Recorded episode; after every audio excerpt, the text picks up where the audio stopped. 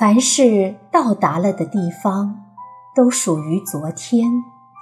哪怕那山再青，那水再秀，那风再温柔，太深的流连变成了一种羁绊，绊住的不仅有双脚，还有未来。怎么能不喜欢出发呢？没见过大山的巍峨，真是遗憾；见了大山的巍峨，没见过大海的浩瀚。仍然遗憾，见了大海的浩瀚，没见过大漠的广袤，依旧遗憾；见了大漠的广袤，没见过森林的神秘，还是遗憾。世界上有不绝的风景，我有不老的心情。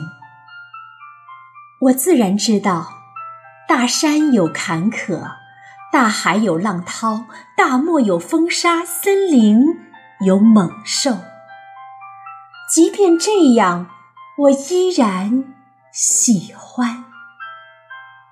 打破生活的平静，便是另一番景致，一种属于年轻的景致。真庆幸，我还没有老。即便真老了，又怎么样？不是有句话叫“老当益壮”吗？于是，我还想从大山那里学习深刻，我还想从大海那里学习勇敢，我还想从大漠那里学习沉着，我还想从森林那里学习机敏。我想。学着品味一种缤纷的人生，人能走多远？这话不是要问两脚，而是要问志向。人能攀多高？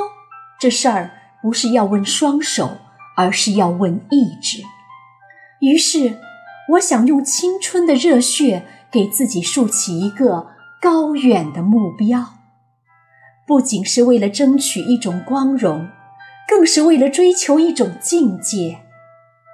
目标实现了，便是光荣；目标实现不了，人生也会因这一路风雨跋涉变得丰富而充实。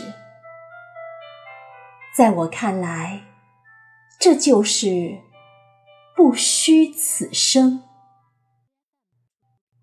是的，我喜欢出发，愿你也喜欢。